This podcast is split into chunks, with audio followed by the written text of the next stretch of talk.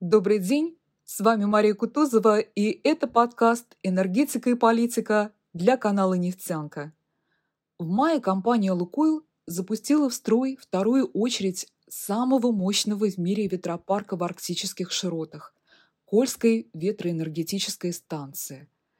Первая очередь ветропарка в 170 мегаватт была введена в коммерческую эксплуатацию 1 декабря прошлого года.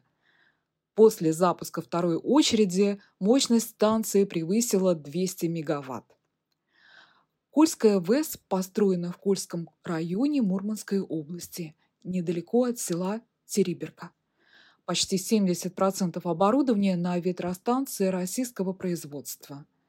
Власти Мурманской области надеются, что работа ветропарка принесет в казну региона миллиарды рублей налоговых поступлений. ВИИ помогут региону решить проблему энергоснабжения. Когда-то Мурманск надеялся на реализацию Штокмановского газового проекта в Баренцевом море и газификацию региона.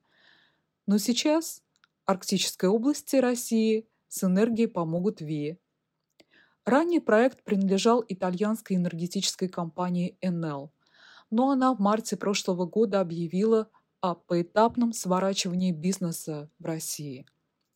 В конце сентября 2022 года российские власти специальным разрешением одобрили заключение сделки по продаже доли итальянской компании «Лукойлу» и инвестиционному фонду Газпромбанка. Лукойл начал заниматься возобновляемой энергетикой еще в 2009 году, когда в компании появилось соответствующее подразделение. В то время я работала в корпоративном журнале «Нефть России» и примерно тогда написала первую статью, посвященную энергетическому переходу и развитию зеленой энергетики. К 2009 году крупнейшие нефтегазовые корпорации мира BP, Shell уже занимались развитием ВИЭ – солнечной, ветро- и биоэнергетикой.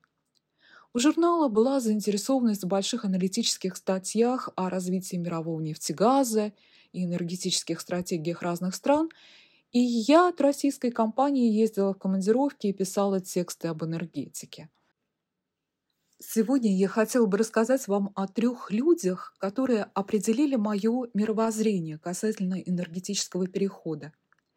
Прежде всего, это Кони Хедегард, тогда датский министр климата и энергетики. Она один из авторов энергоперехода Дании к возобновляемой энергии. Скандинавская страна стала одним из первопроходцев в этой области – в 2009 году отраслевых и экологических журналистов провезли по территории королевства и показали офшорный ветропарк в Северном море. Уже тогда в этой стране появились первые дома с солнечными панелями на крыше. В 2010 году я стала свидетелем первой Теслы в Норвегии. Через 13 лет доля продаж электромобилей в этой стране достигает почти 90%. В том же году на нефтегазовой конференции в Ставангере выступал Кевин Костнер. Актер с бизнес-партнером рассказал нефтяникам, как они убирали нефть на своем судне в Мексиканском заливе после аварии на платформе Deepwater Horizon. В 2012 году в Ставангер на конференцию приехал сам Илон Маск. И тогда он казался жутким занудой. Но сейчас мне так больше не кажется.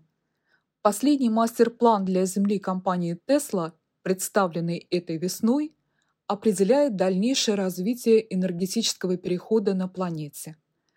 С вами была Мария Кутузова с последними новостями энергетики и политики на канале «Нефтянка».